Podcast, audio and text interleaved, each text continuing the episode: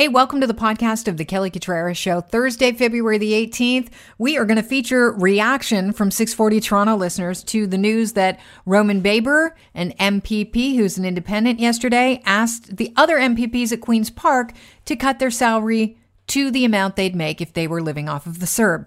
They said no, but the reaction from 640 listeners on what they wish they would have said is very different. We'll get to that after this. All right, let's face it. I have no idea how many social media platforms you are on right now, but the average person, I think, has about three on the go. And really, we use them from everything uh, from posting pictures of our past lives where we're able to go on vacations and hang with friends to uh, uh, sharing uh, cats playing piano or dog videos uh, or just sharing the news. And Australia's been leading the way when it comes to the fight for digital platforms to take responsibility and share the wealth uh, with media outlets. Their biggest media conglomerate has signed a deal with Google and that happened on the same day yesterday that Facebook announced that the country's users would no longer be able to share news on its platform. Here to give us more perspective and some context on what's going on, Michael Geist, law professor at the University of Ottawa and a, a Canada research chair in internet and e-commerce law. Quite a mouthful. Uh, let's get right down to it. What is happening down under and uh, why should Canadians pay attention? Oh, it's a great question. It's uh, I think it's a pretty complicated situation. So we could go back, I guess, a number of months or into last year when Australia made the decision that it was going to force the large platforms, particularly Google and Facebook, to pay essentially for linking to news articles. You know, especially in the case of Facebook, which is really at the center today. Uh, they don't post any articles. They don't pay. They don't post full articles, but their users will post, of course, links to articles, as you mentioned, as part of a sharing process. And the Australian government says, well, Facebook should pay for the fact that those links appear on the site. Facebook's made it pretty clear that uh, they were unwilling to do that. That um, they support journalism in a number of different ways, but the idea of paying for links that they didn't even themselves post and don't post the full articles was a step too far. And they said that if Australia moved ahead with this, that they would simply stop the sharing of news articles. It just wasn't worth enough to them in terms of user experience to to continue and pay that. Well, Australia moved ahead, and it turned out Facebook wasn't bluffing because yesterday they began blocking uh, news sharing of Australian news articles uh, in Australia. So, um, at the heart of this, am I correct to, assume that it's that argument is social media a broadcaster or are they just a bulletin board? I'm not sure that it's. I mean, that that's certainly one of the questions. I think this raises a whole series of issues, questions around over blocking, because one of the things that took place is that they blocked not just us, not just news media articles, but but there were other sites or services that got caught in the crossfire as well. Um, I think there's also the role of what role is government going to play in, in some of these things. I mean, this idea that the government could effectively seek to force Facebook to include, say, news sharing links, um, hmm. would turn Facebook, I think, almost into into like a broadcaster or more like a cable company, where there would have must carry requirements. And I'm not sure that's a road that we'd want to go down, but that's in a sense where Australia may be headed. Well, Facebook's saying that it wants to stop allowing users in the country to share news on their platform. Could this backfire, though, for Facebook? I mean, they're already facing criticism over privacy issues, which make people kind of nervous. And a lot of people are ditching Facebook, saying, well, that's for grandma and grandpa. I'm out.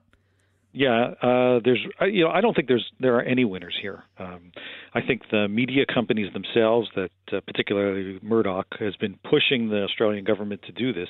I think uh, the practical reality is that um, they lose out because Facebook says, and I think they're probably right in this, that all the free links, in effect, from their service results in huge revenues to the companies themselves. I mean, they they're st- clearly struggling on the digital ad side, but all those links are in effect free, and it's readers coming to their site, and so they lose.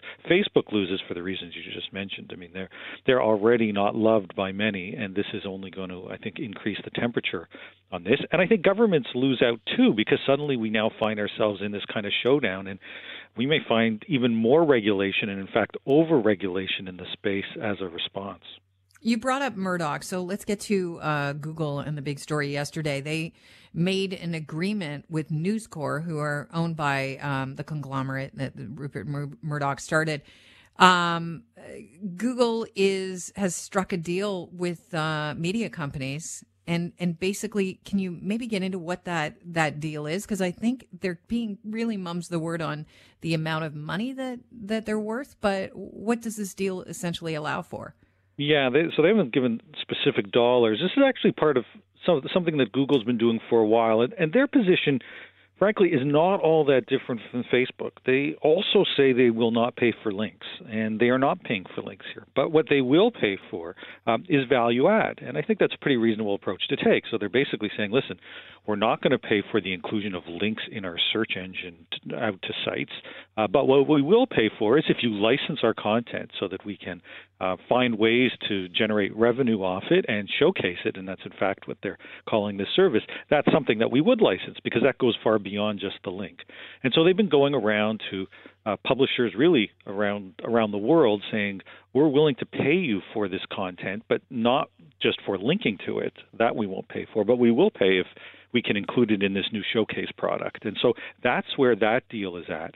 It's notable they've tried to strike similar deals in Canada, and only two smaller media companies have thus far uh, signed up. And I think that in some ways highlights yet again the risk that the Canadian government is has with its kind of regulate first approach. So you've got Heritage Minister Guilbeault saying, you know, he wants to regulate these players. Mm-hmm. So we get some of the large Canadian media players saying, well, why should we sign up for this licensing deal when we think the government is basically going to do the negotiating for us? Right, but uh, I hear that some of them would prefer to negotiate because they might get a better deal. I think they well, I think they should negotiate. I mean, I think that at the end of the day is is really the the preferred model. I mean, what the you know the the best approach is for these large players to say we have something of value. It's not the links back to our site in which frankly we benefit.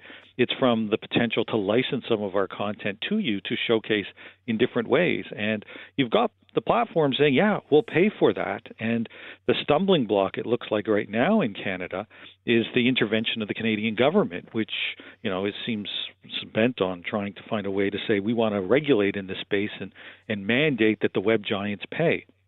I have to give credit where credit is due. Uh, it was a story in the Star that brought this to my attention this morning. Um, but they're also saying they're not naming their source, but they're saying the federal government is aiming to introduce legislation by summer. What are you hearing? I mean, you know a lot about this topic. No, and that's exactly right. I mean, well, I don't think there's any secret. In fact, the heritage minister has made it clear that some kind of legislation is on the way. I think the government has has a bit of a hard time on this issue, in part because they see that there are risks. It's quite clear. The Australian case shows us that there are unintended consequences when you kind of go engage in this kind of brinksmanship. And the Australian model, uh, or even the French model, which involves copyright, both bring with it a lot of risk and unintended consequences. The better approach, I think, as we've been saying, would be to find ways to, to negotiate licenses for the value add content. Uh, and I think that you know the government continually emphasizing that it's willing to step in um, is actually undermining the possibility of, of reaching that kind of uh, agreement. So I'm driving in my car right now. I have nothing to do with media. I could care less. I'm dealing with the pandemic. Why should this uh, story be important to me? Well, I think it's important for a number of different reasons, and not necessarily from the perspective of sharing links on Facebook. I mean, many people may not even be users of Facebook, and Facebook says that in any event, the news sharing stuff is only 4% of actual usage. So the reality is, many people don't encounter a whole lot of news sharing, or it's just not a, a crucial part of, of that service. But where this does start to matter is is government going to begin to regulate increasingly this space, not just saying what sites can't have, because we know that there's a lot of calls for, for increased blocking of certain content, but now even what sites must have. And uh, that, that's a, that would be a pretty significant paradigm shift and I think raise some real concerns. And I think the overblocking is a huge issue because as government and especially in the Canadian government talks about wanting sites to take a more aggressive approach in blocking content, I think the lesson here is that one of the things that will happen is that along with the stuff we don't want, there is stuff that we do want that may get caught in the crossfire.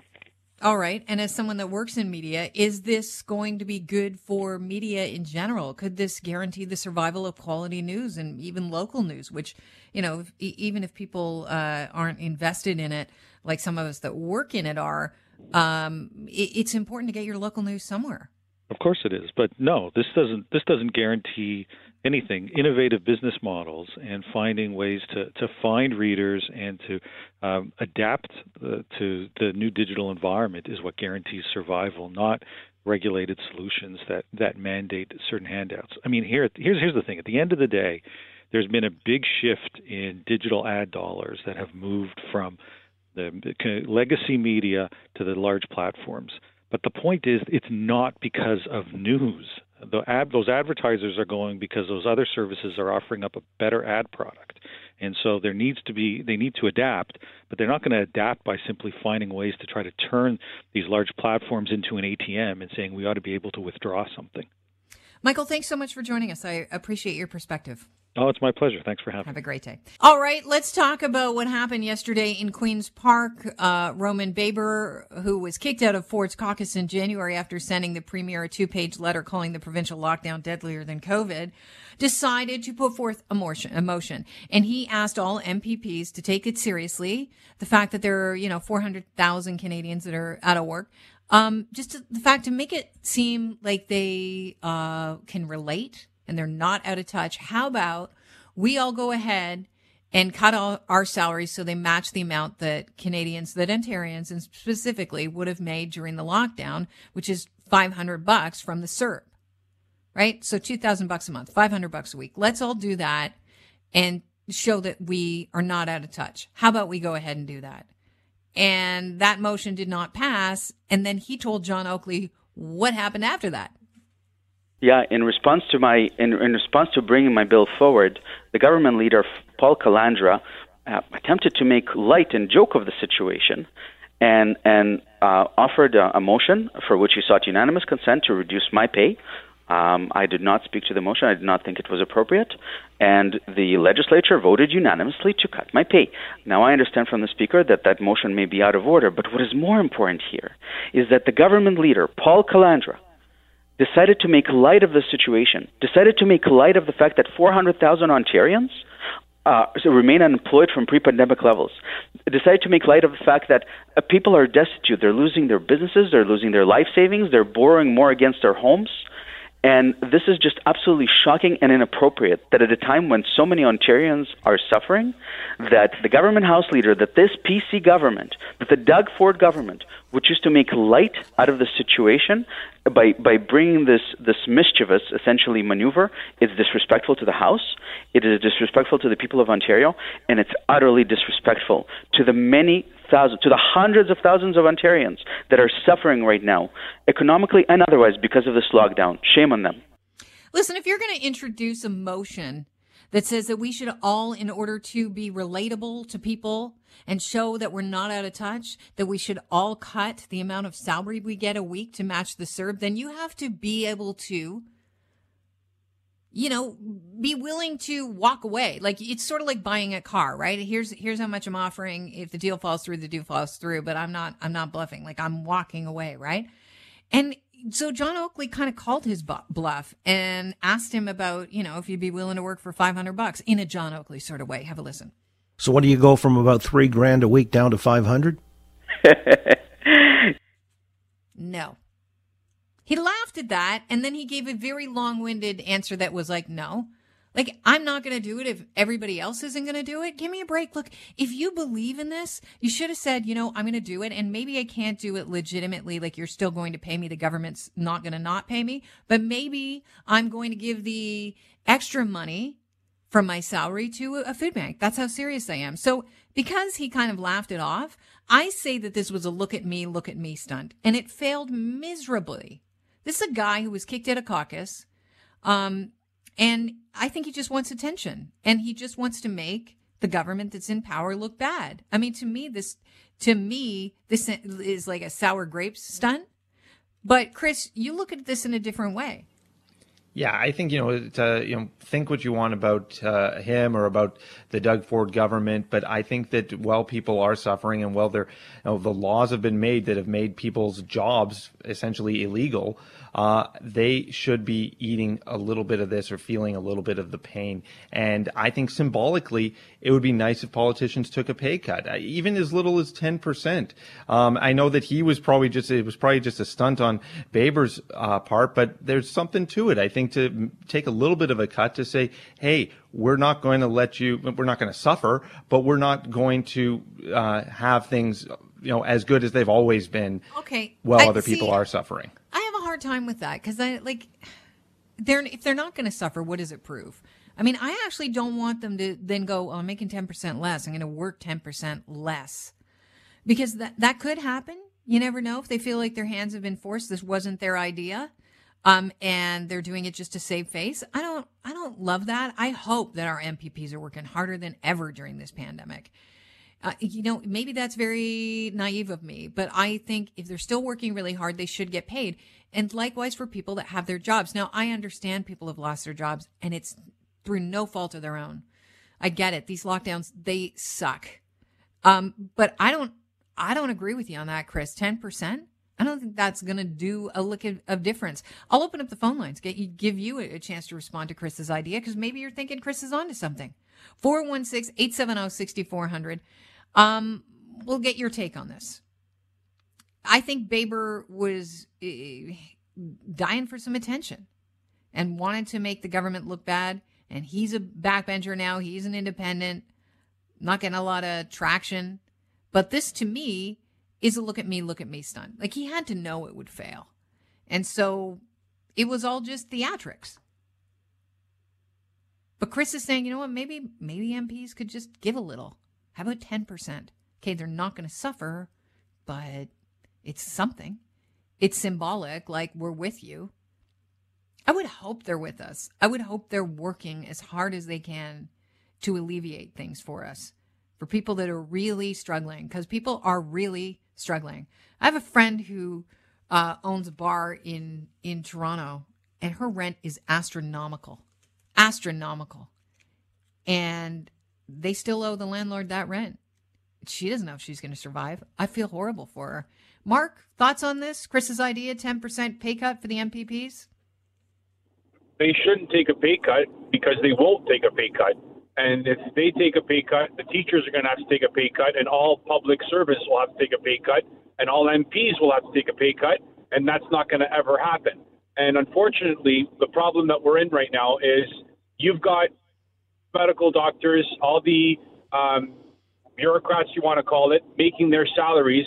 Eileen de Villa pulling in almost a half a million dollars uh, in her salary. Um, I don't know that that's right. On the where are you getting the money on Eileen de Villa? I don't think she makes that much. she makes about four hundred thousand dollars a year. It's, I- it's online. I don't think it's that high, Chris. You want to check out the Sunshine List if you get a chance. I think uh, I think she's maybe more around three, and she's got a lot. She's been working nonstop. You're saying that she doesn't deserve the money she's getting? No, I- it's not that she doesn't deserve it, but at the same time, when you're looking at a business that's got nothing, and it's not a matter of deserving. Teachers deserve their money because they're working as well. Doctors deserve their money. It's not a matter of deserving.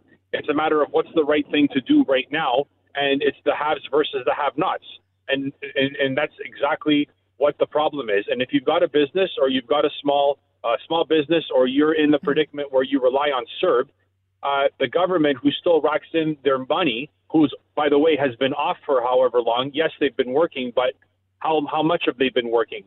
Um, they're still you know, making I, their money. Like, I, I hear what you're saying, Mark, and I hear you're you're frustrated, and I, I appreciate the call, and I'm sure there's a lot of people that are gonna, you know, it's gonna give people a, a pause to think about what you've said. Uh, but I don't know if everything you're saying is fair or accurate. Hey, Troy, welcome to the show. It doesn't have to be fair or accurate. This is opinion, and I, and I agree Yeah. with his opinion. I think they should lose 13% of their money, and for this sole reason. Why 13? Uh, Where'd you come up with 13? Because that's the HST that I'm paying into the government. Huh? Nothing. I'm not making any money on my business because they decide that I should be closed, and they decide that Costco should be open. Well, yes, other places are open now, but we still have lost so much, and they have lost nothing and to say that, yeah, but they have been working. We would love to work if we were given the opportunity to work. Yeah. We don't get COVID pay. We don't get no other incentives. And we deal with the same things. We, we're more out here with the COVID patients and sick persons than they are. So, I... and he's right. She does, the doctors start at $235,000. Doctors also, I, I think I don't want to get into a big doctor conversation because doctors also, a- for that money, they have overhead, they pay a lot of money. Yeah. That's not their take home. Like, I, I think it's unfair to say that, but I mean, that's totally off topic. If we could just stay on topic, because I think Chris is asking here for the MPPs to show, you know, to jump off of what Roman uh, Baber was presenting and to say, yeah, you know what, we'll do something. And maybe 10% isn't enough. Maybe it needs to be 13%. But what I'm hearing here, which I actually didn't expect, is I'm hearing a lot of people are with this. A lot of people, uh, Roman Baber was very smart to bring this up because this is exactly what he wanted. He wanted reaction. Chris, before I go to John, do you have something to add? I just wanted to point out that uh, that the cabinet and the prime minister in New Zealand took a 20% pay cut back in the spring. Uh, apparently, also Japan, some politicians took a pay cut there. I'm not sure eh, what capacity, how many of them did. Um, and India and South Africa, the governments there also did commit to a pay cut, and I don't have the statistics on it. Um, the taxpayers, so, uh, Canadian Taxpayers Federation, uh, is also today uh, put out a news release calling for the uh, government politicians in Ontario to take some kind of pay cut. All right. Well, you're not alone then. John, are you in agreement with Chris? And what would you set it at?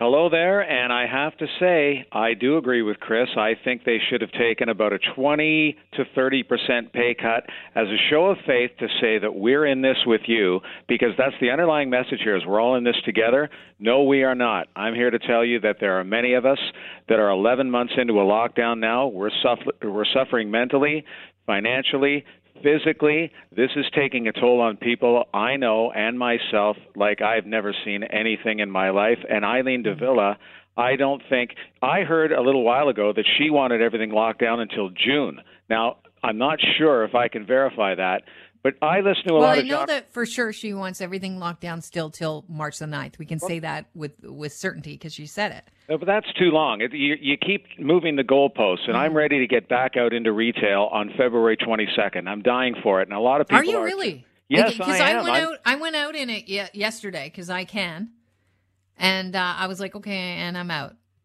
But that's just me. I'm. I mean, I have a 90 year old in my life that I have to worry about.